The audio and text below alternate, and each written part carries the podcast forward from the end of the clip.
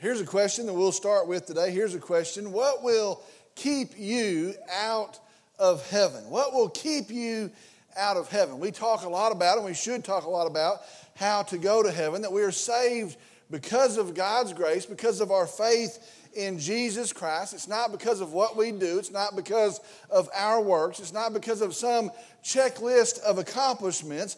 We are saved by faith in Jesus Christ. And we talk about that a lot. We are saved by placing our faith in Jesus Christ. And yet the Bible says most people will miss it. The Bible says most people will not be in heaven. And if you believe the Bible, which we do, that's what the Bible tells us. That is the reality. And so maybe we better look at the issue. Maybe we better ask the question what is it that will keep you out of heaven? What is it that would keep you from placing your faith in Jesus Christ as our Lord and Savior? Now, let me start off and say today be very sure Satan's goal is that you would miss heaven. Be sure of that. That's, that's his goal. His goal is that you would not put your faith in Jesus Christ, that you would not be saved, that you would be lost, and that you would miss heaven.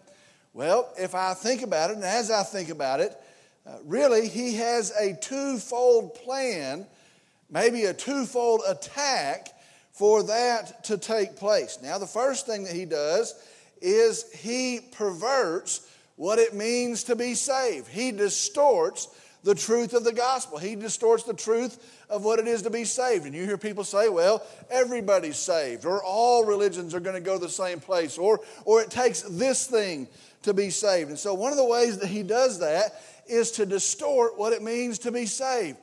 But the second thing that he does is to promote, and look at our culture, is, is to encourage the things that would keep you from being saved, to, to promote and to encourage the things that would keep you from putting your faith in Jesus Christ. Well, as I look around and survey the scene in 2017, he is doing pretty well on both fronts.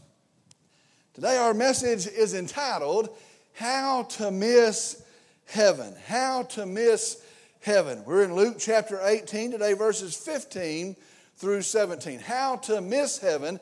Luke chapter 18 today, verses 15 through 17. I'm going to ask if you would, if you would stand with me in the honor and the reverence of the reading of God's Word. Luke chapter 18, beginning here in the 15th verse. And it says this And they were bringing even their babies to him so that he would touch them. But when the disciples saw it, they began rebuking them. But Jesus called for them, saying, Permit the children to come to me, and do not hinder them, for the kingdom of God belongs to such as these. Truly, I say to you, whoever does not receive the kingdom of God like a child will not enter it at all. Let's go to the Lord in prayer. Dear Heavenly Father, we come today. I'm thankful for you. I'm thankful for a Savior in Jesus. Thankful for the forgiveness of sins that we can stand as people who are sinners. Yet we can stand forgiven because of the blood of Jesus Christ. I'm, I'm thankful for restoration and redemption through our Savior. I'm thankful for the church that He has blessed us with. And I pray that together in our fellowship we would glorify you. We would take up your mission and your cause. I'm thankful for the Word of God that you have given to us. I pray that we would take it in, that we would consume it, that we would study it, that we would begin to exhibit and to live it. And it would truly change the path, the course of our life. I pray, thanking you for salvation by faith in Jesus Christ. I'm thankful it's not dependent upon me, on what I can fix or what I can clean up or what I can accomplish, but it is settled in the finished work of Jesus Christ. I'm thankful for such a great salvation. I pray now in this hour, if there is one, and perhaps many in here that do not know Jesus, I pray that today, this day, in this hour, they might put their faith in our Lord Jesus. Lord, we love you. We praise you. We truly worship you. And I pray in Jesus' name, amen. You may be seated. Again, today we're picking up in our verse by verse study as we move through the Gospel of Luke. If you remember, in the 17th chapter, and then so far in the 18th chapter, we find Jesus, and Jesus has been teaching. Now, as you read the context there, sometimes he has been teaching his disciples, sometimes he has been teaching his followers, and other times he has been teaching those in the crowd. He has been teaching those who have been listening in. And, and many times it's the Pharisees or the, the scribes and the religious leaders of the day. And as we read this chapter, the 17th chapter, and again, so far in the 18th chapter, he has been teaching about some very profound subjects. He has been teaching about the kingdom of God, what the kingdom of God is, more specifically, when it is coming. He has been teaching about his second coming and what that will involve. Most recently, there in the 18th chapter, he's been teaching on prayer, and he taught that his disciples are to be frequent in prayer and they're to be fervent in their prayer. He teaches that truth. And then last time, we see that addressing some that were in that crowd, he teaches on false prayer, and then he teaches on true prayer, the prayer that brings true salvation. Now, as you, as you survey that, as you think about that, he has been covering a broad range, a wide range of subjects. But really, in all of this, he has been revealing himself to us. Now, do not miss that. Do not look over that. In all of this teaching, in all of these subjects, he has been revealing himself to us. In all of this, he has been showing us that He is a God who is holy, that He is a God of justice.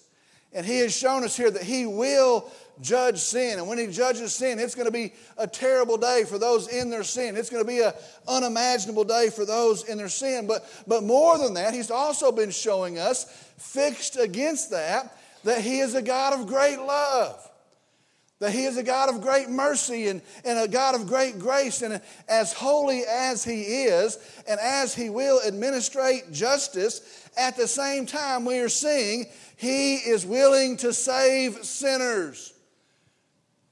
Listen to me, friend. Our God, perfect in every way, our God, who is holy and who is pure and who is unbending in his standard of perfection. And our God, in those things, we, we have mocked him and we have rebelled against him and we have sinned against him, and yet he is willing to save us as sinners. What an awesome God! How tremendous is that? We ought to be blown away by that. He is perfect, He is just, He is holy, and we've sinned against the holy God, and He is willing to save us as sinners. I'm so glad. And then that brings us to our verses today. The context Jesus has been teaching. Then, verse 15. Jesus has been teaching, verse 15 and they were bringing even their babies to him so that he would touch them. But when the disciples saw it, they began rebuking them. Jesus was teaching, that's the context, and they were bringing even their babies to him so that he would touch them. But when the disciples saw it, they began rebuking them. Bible says Jesus is teaching, and that as he has been teaching, parents were bringing, the Bible says here, even their babies to him so that he would touch them. In Mark chapter 10 and in Matthew chapter 19, there's the same account. And in those accounts, it says they were bringing some children to him. Some children. Well, Luke, the doctor, paying attention to the details here of age, says the word babies. Now, the Greek word actually means infants and toddlers. And so they are bringing even their babies to him. Now it says they're bringing them so that he would touch them. Now, this is referring to a Jewish tradition for the rabbi, the Jewish rabbi, to place his hand on the child and to pronounce a blessing for that child. Really, basically, they are praying a blessing for that child. The Greek verb tense here that they were bringing, it is an ongoing thing. It is an ongoing occurrence. It is really a growing occurrence. It is happening and it is continually happening and, and it is a growing thing. And so, evidently, we see here as he teaches, more and more parents are bringing more and more babies to him to be blessed. Well, the disciples, seeing this, began rebuking them, the parents. The, the word rebuking here means to express strong disapproval. So, see the picture here. Here are these disciples. Now, see what's going on. Here are these disciples, and they hear Jesus teaching about the kingdom of God. Now, how tremendous is that? They hear Jesus teaching about the kingdom of God. They hear Jesus saying that he is the Messiah. And really, when you look at this, this is what he's saying. The kingdom has come, and it's come now in your presence. Not only that, he talks about when he's going to come again. He is telling them, really, he is the Messiah. Jesus is talking about his second coming and the, the urgency in being ready for that. And can you imagine hearing all of those subjects? They think, and I'm sure they're very well meaning, that these babies are a distraction. These babies are in the way. He's talking about the second coming. He's talking about the kingdom of God. And so these babies are in the way of a more urgent matter. And so they began to rebuke the parents. Hey, not now. Hey, can you see can you see what's going on here? Hey, it's not the time for this.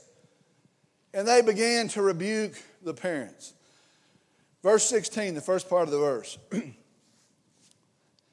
But Jesus called for them, saying, Permit the children to come to me and do not hinder them.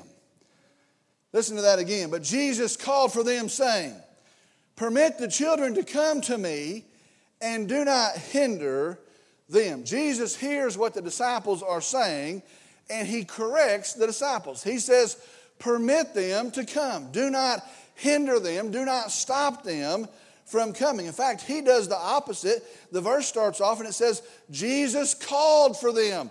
Jesus called for the kids. Bring the kids. Do not hinder them from coming. Now, it's not the main point, but let me show you some very practical things here already in our verses. Again, it's not the main point, but let me show you some, some things to apply here. And I'm speaking very specifically here to parents two things that we should take out of this verse. The first is this, and listen very carefully. The earlier interaction your kids have with Jesus, the better. Be sure and hear that. Listen to that again. The earlier interaction your kids have with Jesus, the better. Now remember here, Luke has made it plain these are babies. Sometimes we think that they can't get it. Sometimes we think, well, this is way too complex. Sometimes we think, well, there's going to be a better time, and maybe we're just too busy, but, but there'll be some other time, and there's no rush. We've got plenty of time to teach and to talk about these things. But I want to tell you, listen to me today. Be sure, as fast as they blink, as fast as they breathe, we need to be speaking of Jesus. We need to be singing of Jesus. We need to be pointing to Jesus. Our kids need to see our love for Jesus, they need to see our trust in Jesus. And I want to tell you when they're in the crib or in the, in the car seat or when they're taking their first steps or when they're out playing ball in the yard, these kids need to be covered up in Jesus. And someday when the foundation is being shaken, and it will be, and someday, when the world is raging all around them, and that day will come, and when we find our kids and they're grown somewhere and they're terrified in the evils of life and their, their hearts are broken and they've long since been removed from your influence and they're there and they're looking for hope and they're crying out for answers deep inside. Jesus loves me. This I know, for the Bible tells me so. And it's not going to be some childish song. It's going to be the hope of their heart. It's going to be the reminder that Jesus is the answer and they're going to make it. First, the earlier interaction your kids have with Jesus, the better. The second thing is this, and listen to this very carefully as well. It is the parents who should bring them to Jesus. And I want to tell you, Satan has wreaked havoc on this idea, and we've bought into it and we've fed it. But you know what? It is the parents who should bring them to Jesus. There in verse 15 it says, They were bringing their babies, their babies. These were the parents. It was the parents who loved them. It was the parents who had dreams of great future for these kids. It was parents who sought God's blessing for these kids that brought them to Jesus. I can't say it enough, but I want to tell you, moms and dads, the greatest responsibility you have, and don't let the world lie to you in this, the greatest responsibility that you have, the greatest joy that you will ever have, and really the only thing that's ever going to matter is that you would point your kids to faith in our Savior, Jesus Christ. It is the parents who should bring them to Jesus. You see, they look to you, they, they trust you. They're waiting on you. Seize that moment. Point your kids to our Savior, Jesus Christ. All right, the rest of verse 16. I'm going to read all of verse 16 again. But Jesus called for them, saying, Permit the children to come to me and do not hinder them, for the kingdom of God belongs to such as these. Now, this is the event, this is the actual thing that happened. This is what happened. This is what the disciples said. This is what the disciples did, and this is what Jesus said in return. This is the actual thing here. But now, Jesus will take it and Jesus will turn it and he will use it to talk about the kingdom of God. Now, I want you to see this and be sure and see it in all of Scripture here in the New Testament. But see this Jesus' mind was always on the mission. Be sure and understand that. Jesus' mind was always on the mission. He did not come to heal all the sick, He didn't come to set all the injustices right, He didn't come to bless all of the children. He came as the remedy for sin, the Savior sent from the Father to usher people into the kingdom of God, and He never lost sight of that mission. Think about this. You know what? For Jesus, life is a lot better if he would just stay there and heal all the sick. For Jesus, life's a lot better if he just stayed there and just said, Bring me all the babies. I'm going to bless all the babies. You know what? Nobody's going to take that guy to the cross. Nobody's going to take him and crucify him. But he sticks to the mission. And so we find him here. He takes a simple action and he turns it into a time to teach about the kingdom of God. And he says, For the kingdom of God belongs to such as these. Now, such as these is not saying specifically to kids. The kingdom of God belongs to kids. It's not what it's saying. It's saying to people like these, to such as these, people like these kids. In his example, children become the model. And that's what's going on here. They're, they're not a nuisance, but in his example, children are the model. Look at verse 17. Truly I say to you, whoever does not receive the kingdom of God like a child will not enter it at all. Jesus says here, here is the point. Here is the truth. Truly I say to you, listen, whoever, whoever, pagan, Hebrew, heathen, Pharisee, Jew, whoever, whoever does not receive the kingdom of God. Receive in the Greek means to take or to accept or to welcome. whoever does not accept, whoever does not receive the kingdom of God. Now remember, to receive the kingdom, you have to receive the king. You have to accept him. Now, what that means is you have to accept the truth of who Jesus is, the full truth of who Jesus is, the truth of the gospel, the, the truth of Jesus Christ.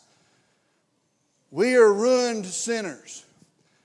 Jesus is our Savior from sin, and He comes and He pays the price for our sin, and He, he purchases us back from the price of our sin, and He is the Lamb of God, and He is the Redeemer, and He is the risen King, and He is our Lord. And, and I take that in, and I embrace that, and I receive it. And Jesus says here, I do it like a child, or I will not enter at all. Will not enter. The word for not literally translates ruled out. Ruled out. Now, what that means is the entering in has been ruled out. Entering in is not going to happen. Entering in, that possibility is gone. It means if you do not do it in this manner, you can never enter in. And it says, you will not enter in. It has been ruled out. And so, what does it mean to receive the kingdom of God? To take in, to accept the truth of the gospel of Jesus. What does it mean to do that as a child?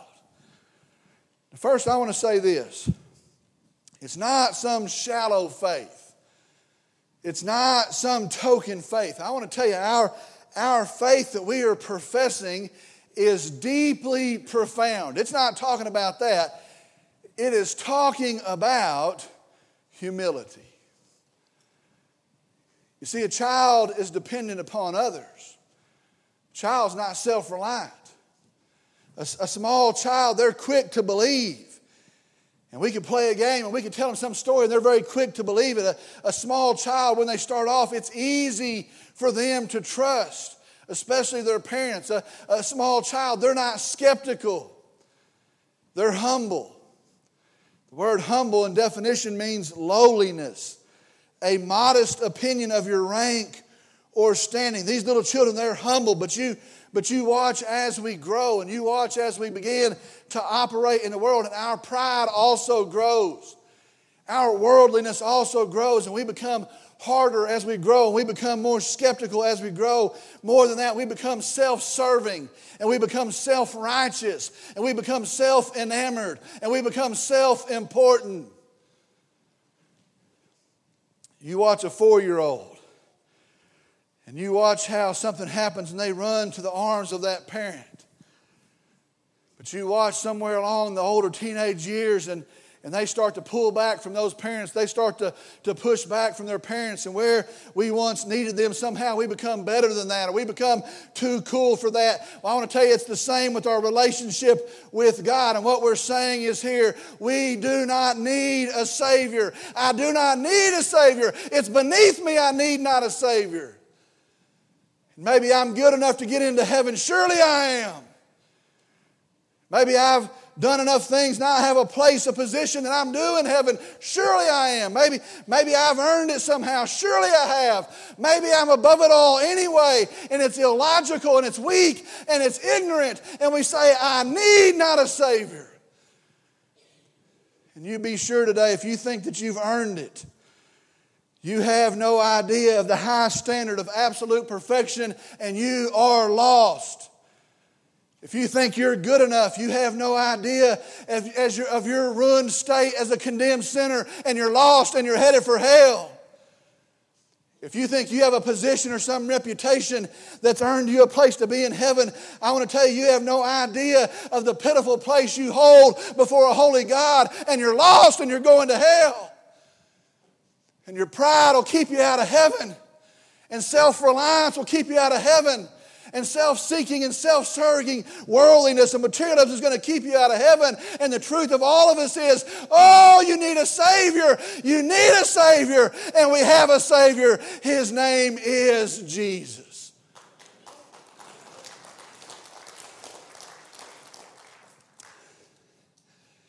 Here's the picture our God, marvelous, tremendous, righteous, holy, just, pure, unbending. And yet he's willing to save. And just like that four year old child, if you will turn in trust, and if you will turn in dependence, and if you'll cry out, I am a sinner and I need a Savior, just like that parent, He's going to throw open His arms and He will receive you and you will be saved. That's the picture.